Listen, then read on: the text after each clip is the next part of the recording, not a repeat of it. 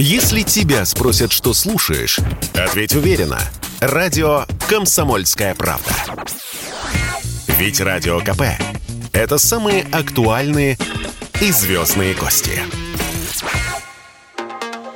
Россияне заинтересовались VPN-сервисами. Только на Яндексе и только за март число запросов купить VPN выросло в 5 раз по сравнению с февралем. Предложение идет навстречу спросу. На площадках по продаже цифровых товаров оно выросло в 10 раз, пишут «Известия». Поводом для ажиотажа стала блокировка в России некоторых сервисов и веб-сайтов, например, Инстаграма и Фейсбука, принадлежат компании Мета, признана экстремистской организацией и запрещена в России. Используя VPN, вы подключаетесь к серверу из другой страны, где блокировки не действуют, и после этого заходите на нужную вам страницу, как бы находясь в этой стране. Интернет в результате работает чуть медленнее, но без ограничений. Вроде бы удобно, но нужно понимать, что сама суть такого подключения подразумевает риски для пользователя, например, для его кошелька. Вот что рассказал Радио КП руководитель аналитического центра «Закурион», эксперт по инфобезопасности Владимир Ульянов.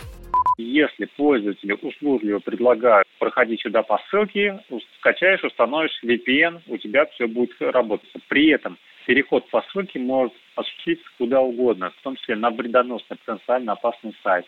Или установка приложения то же самое потенциально опасного, а что-то связано с шпионажем, сливом информации, мониторингом, слежением за пользователем. Все данные, которые проходят через VPN-сервис, они так или иначе там вот через него проходит, поэтому а, провайдер VPN может иметь доступ к ним. Поэтому я бы не рекомендовал ну, использовать не проверенные а, VPN-сервисы для серьезных подключений, как то интернет-банк или там критичные аккаунты, электронные почты, к которым привязаны многие другие аккаунты.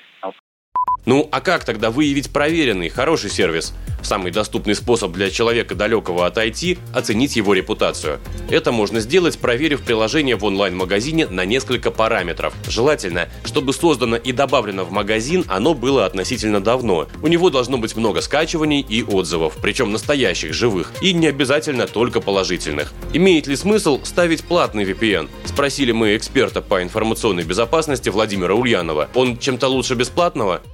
Нельзя однозначно говорить о том, что платный хорош, бесплатный плох, но если в целом уровень сервиса у платных сервисов, он повыше, как с точки зрения безопасности, так и с точки зрения функциональности. Это может быть, например, там увеличенный пропускной канал, чтобы не тормозило ничего. Это может быть повышенная конфиденциальность пользователя или там, возможность выбора локации, с какой стороны вы хотите там, кстати, VPN использует и пресс-секретарь президента России Дмитрий Песков. Об этом он сказал в начале апреля в интервью телеканалу «Беларусь-24». Ну а почему нет? Это не запрещено, добавил чиновник. Василий Кондрашов, Радио КП.